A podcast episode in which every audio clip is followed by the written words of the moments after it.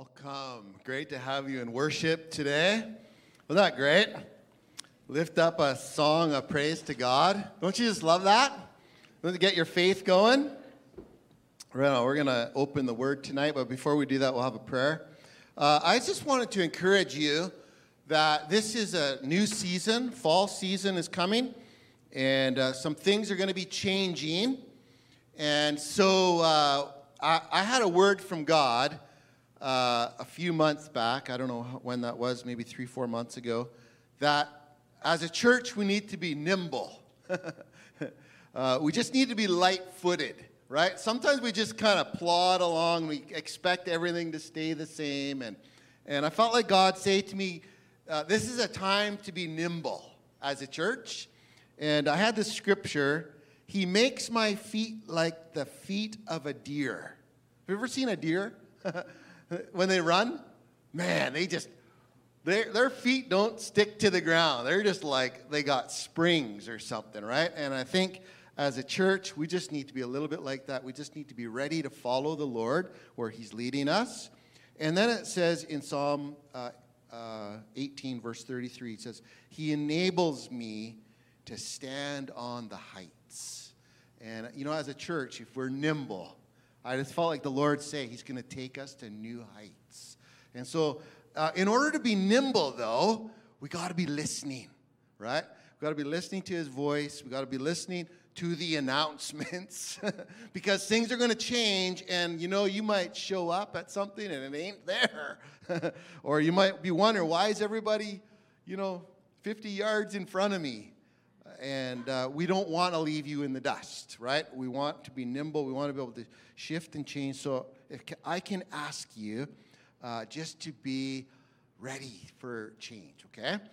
And uh, we'll try to be gracious too and do our best at communicating and leading and being loving and not doing anything really goofy or anything. We're trying our best uh, to follow God and get into His presence. So, uh, man, what some great times we've had this week. I was thinking uh, we had baptisms on Sunday at the lake.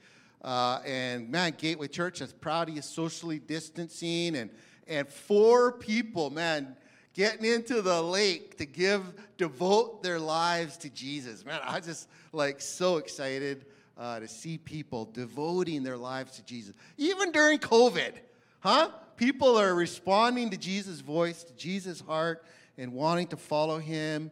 And man, that was really exciting. And then last night we had uh, prophetic uh, uh, prayer night, and we're able to prophesy and pray over about 40 people that came.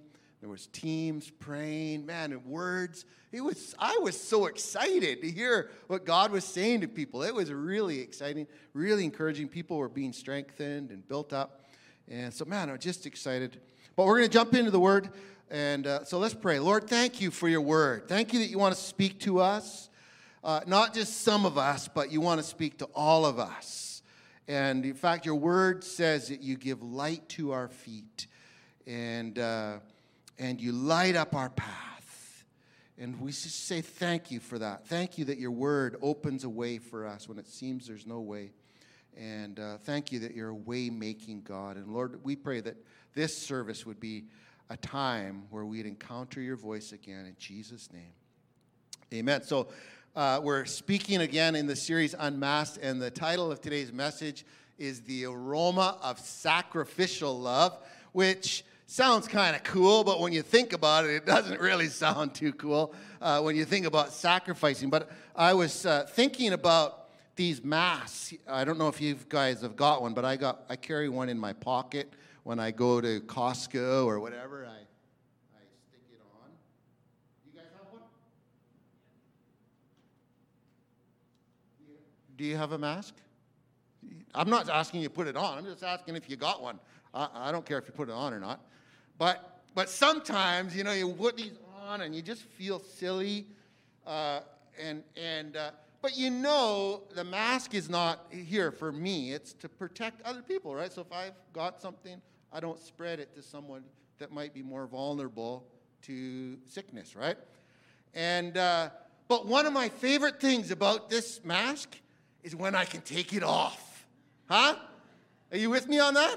It's like, oh, fresh air, right? It's like, oh, I can breathe again. I don't have this crazy thing on my face and pushing my nose in and all that. And it's just like, oh, there's just something. When you get into some air that you can breathe, maybe you've been in a, in a car and it's stuffy and you get out and you, oh, Carla and I were on holidays and we jumped out of the car a couple times in the for, you're in a forest and the pine scents and the beautiful smells of the of waterfalls and man, you just think, oh, there's just something glorious about that. Did you know God loves good smells too? Very much like you. In fact, it brings him pleasure. Brings him pleasure just like it does you. Your life and your decisions also give off an aroma that can bring God pleasure, that can touch God's heart. It's when we become Christ like, we become a breath of fresh air to God. And uh, also, God uses that aroma to draw others to Himself. You know, God loves a good aroma. I just love that about God. He's very much like us, and He's created us in His image. You know, Jesus said, Greater love has no one than this, that someone would lay down his life for his friends. You know, Jesus didn't say that I would lay down my life, He said someone. You know why? Because He was leaving the door open for you, right? to be able to give off an aroma of Christ like love. You know, the greatest act of love ever performed was performed by Jesus when he voluntarily offered up his life for the sins of you and I and all people in this world. Whether we like them or not, Jesus decided to love every person. And he sacrificially gave up his life for them. You know, it was God's will to crush him. The Bible tells us in Isaiah 53. But Christ willingly gave up his life. You know, God was ready to crush him, but Jesus willingly gave up his life. Christ had a loving sacrifice that gave off a sweet aroma to God. and that sacrifice still is giving off that aroma in your life and my life if you've accepted Christ. Brad read this scripture already today, Ephesians 5, verse 2. Live a life of love, Paul said, just as Christ loved. Right? He said, he saying, our example is Jesus. You do it just like him. He gave himself up for us as a fragrant offering and sacrifice to God. A fragrant offering. He gave off an aroma to God and he asked us to do the same thing. You know, as Christ followers, we're called to live a life of sacrificial love.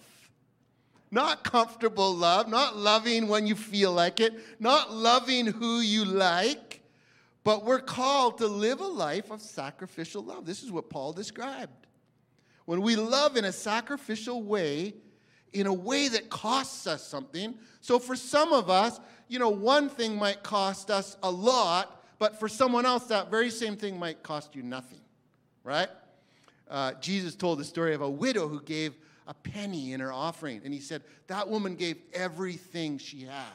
And for some of you to give a penny, it would be nothing. And well, it might be difficult because we don't have any pennies, but I think you understand what I'm saying. For some of us, uh, some things are a great cost, and for others, so we need to find things that are going to cost us something, and those things give off a pleasing aroma. C.S. Lewis was a, f- a famous writer, wrote the Screwtape Letters and the Chronicles of Narnia, and he lost his wife you know, not many years after he got married. And uh, he experienced suffering. And he said this when someone asked him, Why do the righteous suffer? And he said, Why not? They're the only ones who can take it. so if you're a righteous person, it's true that you have Jesus with you and you can endure suffering as a Christian. You know, Carla and I have four children. And that doesn't really give us much of a badge of honor. I know some of you have more children, and I bless you. But we made choices when we had children to make room in our lives for them. It meant we couldn't go on some fancy holidays that other people were going on. It meant sometimes we ate spaghetti instead of steak. It meant we accepted gifts of hand me downs with a good big smile. Like we were truly excited when someone would give us a big bag, a garbage bag full of clothes. We were like, this is like Christmas, right? We were excited about that. And now our children have grown up and they're getting married and and uh, Jared don't get any ideas. And, and they're starting on their own lives and paths of following Jesus. And the sacrifices that we made to have children, they seem really distant. They seem far away. Like, I, I can hardly remember them. Is that because they weren't real? No, they were very real. It's because now of the rewards of the aromas, right? That they're now giving off, and we just appreciate the sacrifices that we made. The sacrifices far outweigh. Man, when my grandson runs up to me and says, Papa, and hugs me, I don't think anything about changing my son's diaper, you know, when he was a little guy. It, it's, it's a distant memory. And if you have had the opportunity to love sacrificially, Jesus, if you haven't had that opportunity, Jesus is certainly going to make arrangements for you to be able to try it out. That's because Jesus has called us to demonstrate sacrificial love with our own lives. Now, I want to just talk to you about a demonstration of sacrificial love that we find in the Bible. There's a story in in the book of Acts, chapter 16. We're going to sp- spend a little bit of time there tonight. Uh, this takes place in the city of Philippi. Now, Paul and Silas are on a missionary journey. So here's two men. They're, they're giving their lives to serve Jesus. They're on a missionary journey to, to tell people about the good news of the gospel, and they're sharing hope with people. And it tells in the Bible of, of how people were responding to the hope of the gospel. And uh, it was good things happening. But in the middle of all of the good, there was a young girl, the Bible says, who really would be a victim of human trafficking, which we would know these days. And she was uh, uh, tormented by a demon, and she was being used as a fortune teller to make money. And so she was following uh, Paul and Silas, and she was kind of, uh, you know, in their in their conversation, she kept kind of interrupting them and and going on. And finally, one day, Paul lost his cool and he said, In the name of Jesus, uh, demon, you know, you get out of here. You quit pesking us.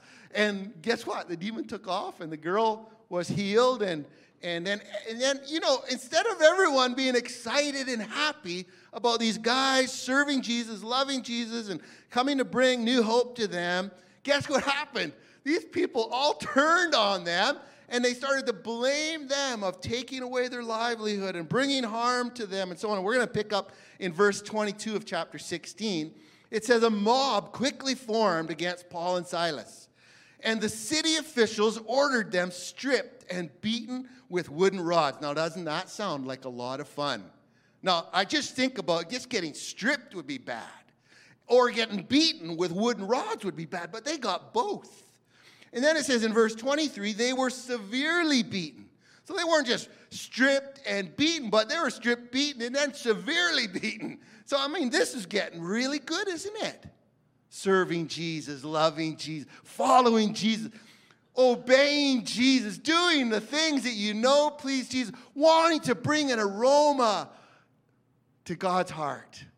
And here they are, being beaten up. And then it says they were thrown into prison. And the jailer was ordered to make sure they didn't escape. So here's Paul and Silas attempting to follow Jesus. They're giving a chance to demonstrate sacrificial love. You know what's going to happen when you're following Jesus? Jesus is going to give you an opportunity to demonstrate sacrificial love. They were personally attacked, they were treated with prejudice, they were abused for their faith. And we live in a day where people are treated with prejudice. We see it in the news pretty much every night, don't we? In fact, the hockey game tonight is canceled because people are taking a stand against people being mistreated. And that's good. That, that should happen. But here's a story in the Bible where we see people are also being mistreated for their love for Jesus. This is often our experience when it comes to love and sacrifice. When we step out for someone, it can often draw us into situations we don't want to be in that are uncomfortable. Maybe we feel like we don't deserve it. When you sacrifice for someone, it doesn't mean that everything's to go okay. Sometimes it's going to cost you something. And that thing is going to be valuable to you. Because that's what a sacrifice is it's something that's valuable to you. If it didn't cost you anything, it wouldn't be a sacrifice. It's going to be have to be something that is, is costly. When we step out for someone, it can often just draw us into situations and challenges that are going to cost us. In Acts 16, verse 24, it says, The jailer put them into the inner dungeon and he clamped their feet in stocks. This is the place in the jail of hopelessness. Now, if you imagine, can you imagine if you were being taken to jail? Paul and Silas, they could have been put in the room that had a window where they could see the sun. Maybe they could hear their friends' voices calling, you know, don't be, don't be alarmed. We're doing something to help you or whatever. But no, they were taken into the very center where there was no hope where there was no light, where there was no chance. You know, you, in your mind, you think a window, maybe God could do a miracle, the bars would fall out or something, we'll climb out of there. But they were taken into the inner, like the place where there's no chance, right? That's where they were taken. And the jailer was commanded not to let them get away.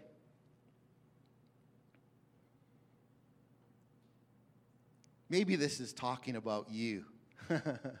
Maybe you're in a place where there's no light, no hope, no possibility that you can see for you. Maybe that's where you're at. You made a sacrifice, and now you're in a place of hopelessness. Maybe you're saying, Why did I do that? Why did I try to be nice? Why did I try to help? Why did I take a step of faith? What happens when we're in that place of hopelessness? What should we do? Let's look at verse 25. Around midnight, Paul and Silas were praying and singing hymns to God, and the other prisoners were listening. You know, in the middle of hopelessness, they allowed their faith to rise up. In the middle of hopelessness, they allowed their faith to rise up. You know what can rise up in the middle of hopelessness? Doubt, fear, depression, worry. You know, everything you can think of all kinds of things that can rise up. But what did Paul and Silas allow to rise up in their life? Faith to rise up. They allowed worship to rise up. And so when faith rises up, two things happen. Number one, we are affected. We get affected. When our faith rises up, and, and this is partly why God asks us to gather to worship. Because in worship, our faith rises up. We start to declare who God is. He's the way maker, miracle worker. When you start saying those things, it gets your mind and your eyes on who God is and what He can do right? And so what happens is your own faith rises up. What's the other thing that can happen when we begin to worship or when our faith rises up is that others around us are affected. It's not just our own heart, our own outlook, our own optimism, our own look at the future, our own hope that changes. It's the, it's the others around us. You know, your faith rising up can have an impact on the people that are around you. You know, just like your doubt and your fear can have an impact, your faith can have an impact on others. There was two shoe salesmen and they were looking, they're sent by their boss to a new market for shoes and they traveled to a rural area of Africa. The first salesman sent a message back to his boss that night and he said, This is a terrible opportunity. No one here wears shoes. the second salesman sent a message back to his boss. Maybe you know where this is going. He said, This is a fantastic opportunity. Nobody here has shoes. There's always two ways you can look at something. Which salesman are you? Where is your faith? Peter was walking one day, and a man who was unable to walk said, Can you spare some money for the poor? And Peter didn't have any money, but what he said was, Silver and gold I do not have, but in the name of Jesus Christ, rise up and walk. And the man did. Let's not look at what, you know, we don't have. Let's look at what we do have. And Peter taught us to look at our faith. What was the process for Paul and Silas to move from doubt and despair in that place of hopelessness to faith? Well, the process was worship. Worship is giving God the first and highest place in your life, despite your experience, despite your circumstance, despite your outlook on the future, despite the size of the mountain that you see in front of you. Worship can become the first place and highest place in your life of worship of God. Worship is the decision that we make to declare who God is and to acknowledge his goodness despite how I feel right now. Worship is powerful when it's a sacrifice, right? So sometimes we come to we come to God in worship and we're declaring thankfulness, we're declaring appreciation, we're declaring love because God has been good to us.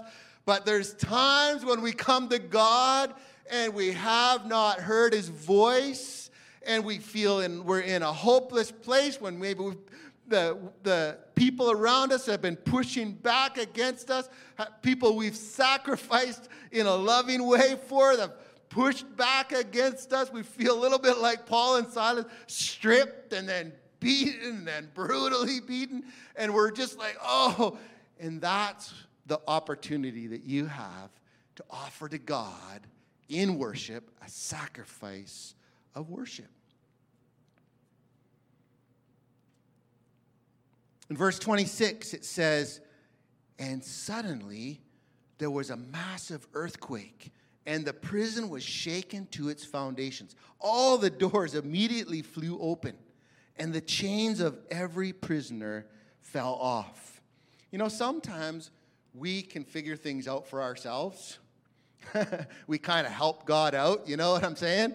You know, we figure out the miracle God needs to work and we, we kind of help him, we kind of help them with it. But then there's times, there's times when God works it out for us. And this was the time for Paul and Silas. There was no hope. They were in that inner dungeon. There was no way they were going to get out of that in their own ideas, their own helping God. You know, your act of worship has the power to change your future. It does. But it also has the power to break the chains that are binding others. I don't know if you noticed that in this verse, but it says the chains fell off every prisoner. Every prisoner. Did you know when you offer to God a sacrifice of worship, it's not only going to impact your life, but it's going to impact the lives of the people around you. And this is why it's so important that we release people to worship God freely. You know, I just love it excites me when I see you lifting your hands, when I see you moving your feet, when you're raising your hands, when you're clapping, when you get in the aisle, when you start to move around. I, it excites me. I used to get hit on the head with, with flag poles. We used to have flags around here, and, and people would swing those things and it would hit me. You know, sometimes I say, why do we have those things? Because when we release people to worship, the Bible says chains can be broken off of people's lives. Sometimes it's not about you. You know, let's release people to worship God in the way that God's calling them to. They're coming to bring a sacrifice of worship. I, re- I want you to know I release you. if you're at home in your living room, you know, watching this, I release you to worship God. Lift up a shout of worship to God. If you're in the auditorium here at the church, I release you to bring your worship to God, your sacrifice of worship to God, because your, it can affect your life and it can affect the lives of other people. And I just want to say, I believe that God is calling people to worship, not just to be on the worship team, but people that would come to church, not just come in and say, oh, here we are again. Uh, today, you know, I made it to this Sunday or whatever. But no, I am here because I'm offering up a sacrifice of worship to God. And it's going to have an impact on my future, and it's going to have an impact on the future of someone else. I don't know who it is, but I'm going to worship the God of heaven with all of my heart because I know it's going to make a difference. and I get excited when I see people get released into worship. So when you you just go for it. There's no, you know, as long as you're decent, don't do it like David did and all that. You'll be okay. Right on. So let's let's see the young children. Man, we were prophesying over someone last night. Their daughter is a dancer, that she would one day dance upon injustice when she moves her feet, that, that chains would get broken off people's lives, that situations would change and so on. That's a great, that's a great thing. Put that in your in your heart and bring a, a, a sacrifice of worship. Number, verse number 27 of chapter 16 says, The jailer woke up to see all this chaos happening in his prison. The doors were wide open, and he assumed everybody had escaped, so he drew his sword to kill himself. And then Paul says, Stop, don't kill yourself, we're all here. You know, just because God is good to you, you know, God might do a miracle for you in your sacrifice of worship, in your in your in your love for Him, and in your in your uh, and in your uh, following and obeying Jesus. God's going to do some really cool things.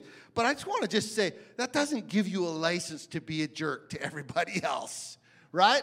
Paul got a miracle, right? The, the, the chains came off, but he didn't just be a jerk about it. What he did was he extended the same grace that God extended to him back to the, his own jailer, his own prisoner. He brought the very same love that God showed him, and he showed it to the person that was persecuting him. Our example is Jesus. We follow Jesus. God is transforming us into the likeness of his son. I think Caitlin was bringing this scripture last week in Romans 8 29. Uh, For God knew his people in advance and he chose them to become like who? Not Prime Minister Trudeau or anybody else. No, it's his son, Jesus. That's who God is transforming us to be. Now, signs that God is transforming us into the image of his son. Number one, we're willing to su- suffer for others. Isn't that exciting? Preach it, Pastor Greg. I love that one. I get to suffer for others. It's not that we we have to. It's that we want to. When your heart starts to change in you, you'll know that God is transforming. You'll know it's not, I'm not doing this for a brownie point or, or whatever. I'm not doing this for an attaboy. No, I'm doing this for some ridiculous reason. God is changing my heart and putting a love that's sacrificial in me for others. And the number two, we actually begin to like loving others. You know, the way Jesus did. We actually become like Jesus and we love people unconditionally. Uh, people that can't give us anything in return. Maybe what they give us in return is a, is a, is a uh, snide remark or is a mistreatment, and you actually love them anyway. You know, our flesh reaction is to run when we're faced with opportunities to be like Jesus, to suffer, to give up, to get, make pay the price. Our flesh said, let's get out of here. let's check out fast. Maybe that's what you're thinking right now. Oh boy, I hope I don't catch what Pastor Greg has got because it's weird. I don't want to be like that. But this is how Jesus was. You know, God is not asking you to fake the Christian life. What He's doing is He's empowering you for the life He's asking you to live. This is a powerful truth. Galatians 5:16. So I say, let the Holy Spirit guide your lives. Then you won't be doing what your sinful nature craves. It's all about letting the Holy Spirit guide us, fill us, lead us. Life of sacrifice can be empowering and rewarding because God is giving you His Holy Spirit. It actually can be it can actually be exciting. And uh, if you see someone that's filled with the Spirit, living a sacrificial life, you might look from the outside and say, "I think that person's a little crazy." But if you start experiencing it, the power of the Holy Spirit operating in your life that's drawing you into that, that love and sacrifice, then you'll say, Now I understand. And that's what God wants to give you. He doesn't want to ask you to do something you don't want to do. He wants to give you His Holy Spirit who will transform you to live the life that He's asked you to live. And you will be excited. If you feel robbed, then it's likely because you're living in your own strength. And I felt that, to be honest. Huh? I felt robbed before. And I don't want to go back there. I want to live in the power of the Spirit. So, how do we do it? Galatians 5 24 and 25 says, Those who belong to Christ Jesus have crucified the flesh with its passions and desires. So we say, You know what, flesh? You belong on the cross and we live by the Spirit and we keep in step with the Spirit. What will a spirit life led life do? Number one, it'll turn doubt into faith. And we saw that how the jailer in the story is. He said after uh, they stayed, he, his question was, What must I do to receive what you have? that was, it turned doubt into faith. Number two, it transforms your tormentor into a lover. So the very thing that's tormenting you will begin to love you. You want to see the people that harass you, the things in your life that torment you tra- change? Then begin to live a spirit filled life. The jailer, it says, cared for them and washed their wounds. The very person that tormented them became their lover. Isn't that amazing? And then number three, the, a spirit led life will bring heaven to households. it says in verse 34 of the jailer's house, they all believed in God. That's what can happen when you live a sacrificial life of love and worship to God. There's a song that says, Holy Spirit, lead us to the place where our trust is without borders. And you know what? That's where I want to go. as a pastor, as a person, I want to go where I trust God's Spirit to lead me, even when it looks like it might cost me something. Let's stand up and we're going to pray. Lord, thank you. Thank you for your example of love, but more than that, thank you for your Holy Spirit. So we just invite you, Holy Spirit. I just want to encourage you just to express if you want to invite the Holy Spirit to begin to lead you in your life. I just invite ask you to invite him. Lord, we just invite you. We invite your Holy Spirit to come into our lives. Lord, we don't want to live a life in the flesh, in our own efforts. Uh, we don't want to just make stuff up or try to do things or force things, but Lord, we want to live in the power of your Spirit. So we just invite you, Holy Spirit. Come, sweet Spirit of God, into our hearts, into our minds, into our thoughts. Lord, as we're in your word, Lord, we just pray, Holy Spirit, you just stir in us. Lord, as we see situations, Lord, where doubt would come or fear would come, Lord, we just we just say, Holy Spirit, would you come to those situations and help us be great lovers as a church? Lord, great lovers of you and great lovers of others. Thank you, Jesus. Thank you that you're transforming us. Thank you that you're changing us. And thank you that you're making us a beautiful aroma to God's heart. And Lord, that's what we want you to have. That's our worship. That's really our ultimate worship. That our lives would be a worship and an aroma that would please you, God. So we're asking you to come and fill us, Holy Spirit. Thank you, Lord. Maybe you're here today listening to this message and you've never opened your heart to Jesus. I would love to just lead you in a prayer. If you're listening online, there's a button just below that that says, I want to. I want to receive Christ or I want to receive Jesus. I just encourage you to click that. Someone will offer to pray with you and to lead you into finding hope and life in Jesus. But I just would like to lead you in a prayer uh, if you're just reaching out to Jesus, Lord Jesus, I just open my heart to you right now. I believe that you're here.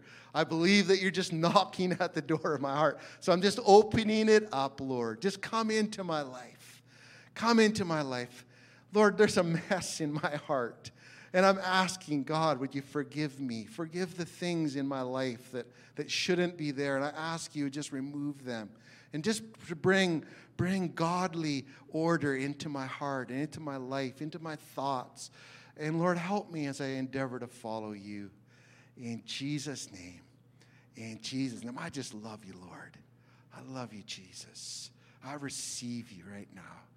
I receive your acceptance. I receive your forgiveness. Thank you, Jesus. Amen. Amen. Well, God bless you. Thanks for being here today.